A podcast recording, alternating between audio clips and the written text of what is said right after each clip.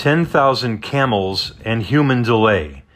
This is Climate Monitor for Tuesday, January 7, 2020.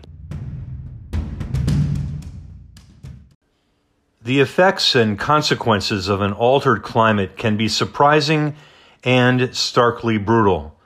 Too often humans worry about their own futures and give little thought to how animals cope with an increasingly threatened planet. Sure, those that pay attention hear about species extinction, but rarely do we actually listen to the stark reality of heat, greenhouse gases, and drought, like in the report we will share shortly in this podcast.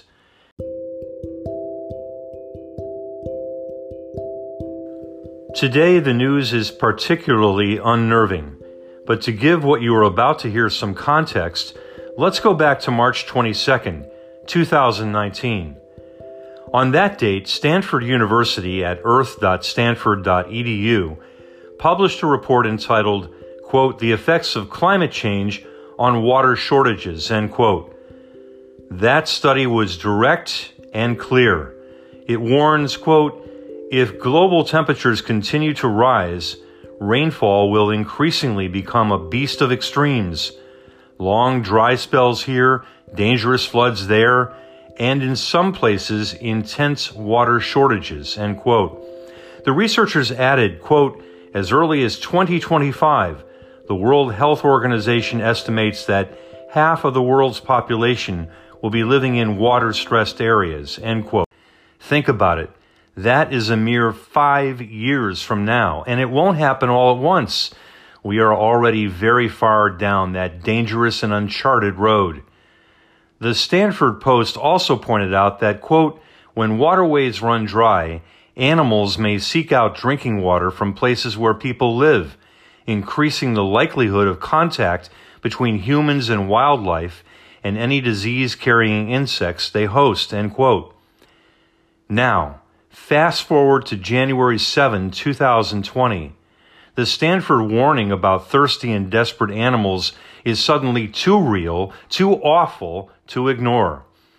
The Independent, the United Kingdom's media outlet, reported that in remote areas of Australia, quote, more than 10,000 camels are to be shot because they drink too much water, end quote. At first, I thought this was a fake report, so I checked further and found confirmation from the Australian Broadcasting Corporation's website. According to The Independent, quote, more than 10,000 camels will be shot by professional firearms experts from helicopters to prevent them from drinking too much water in drought afflicted South Australia, end quote. Feral camels are the target.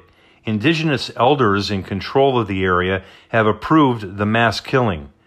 The report states that local human population is concerned that camels have been breaching communities and causing harm as they seek water sources such as taps and tanks.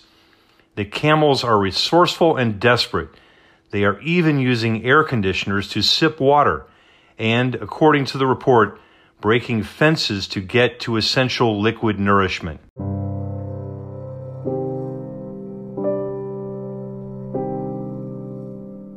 As if what I just told you is not enough, the Independent also writes, quote, the animals are being culled over concerns about greenhouse gas emissions as they emit methane equivalent to one ton of carbon dioxide per year, end quote.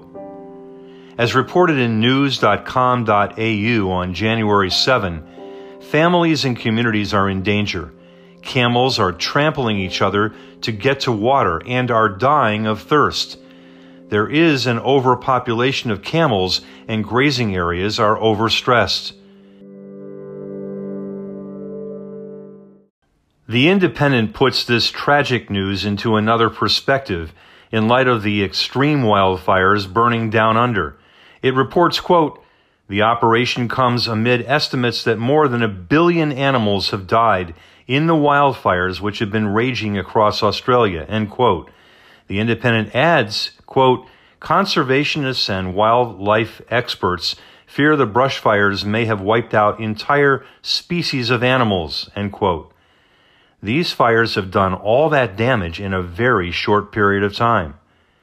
The headline on the Huffington Post verifies the damage.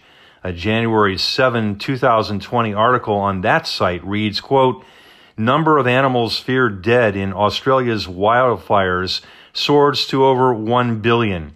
Ecologists at the University of Sydney and the World Wildlife Fund Australia estimate that a billion is a conservative figure, end quote.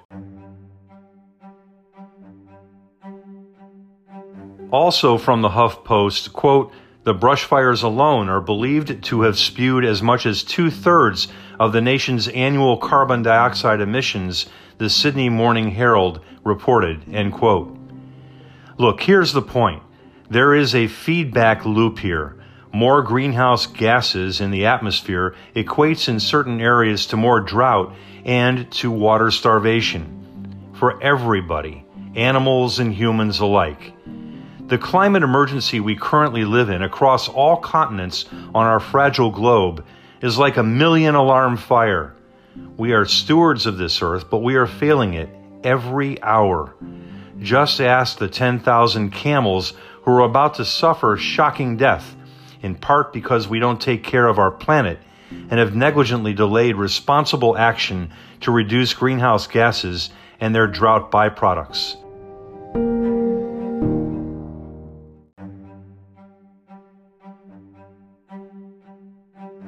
Of course, the solutions will take years, but we must start now, strategically and intelligently. Our fossil fuel energy system needs to be changed.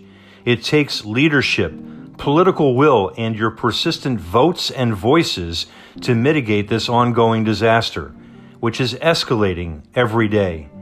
In one area of the globe in 2020, not 2100, there are a billion and more justifications for responsible actions. I'm Mitch Chester. Thanks for joining us.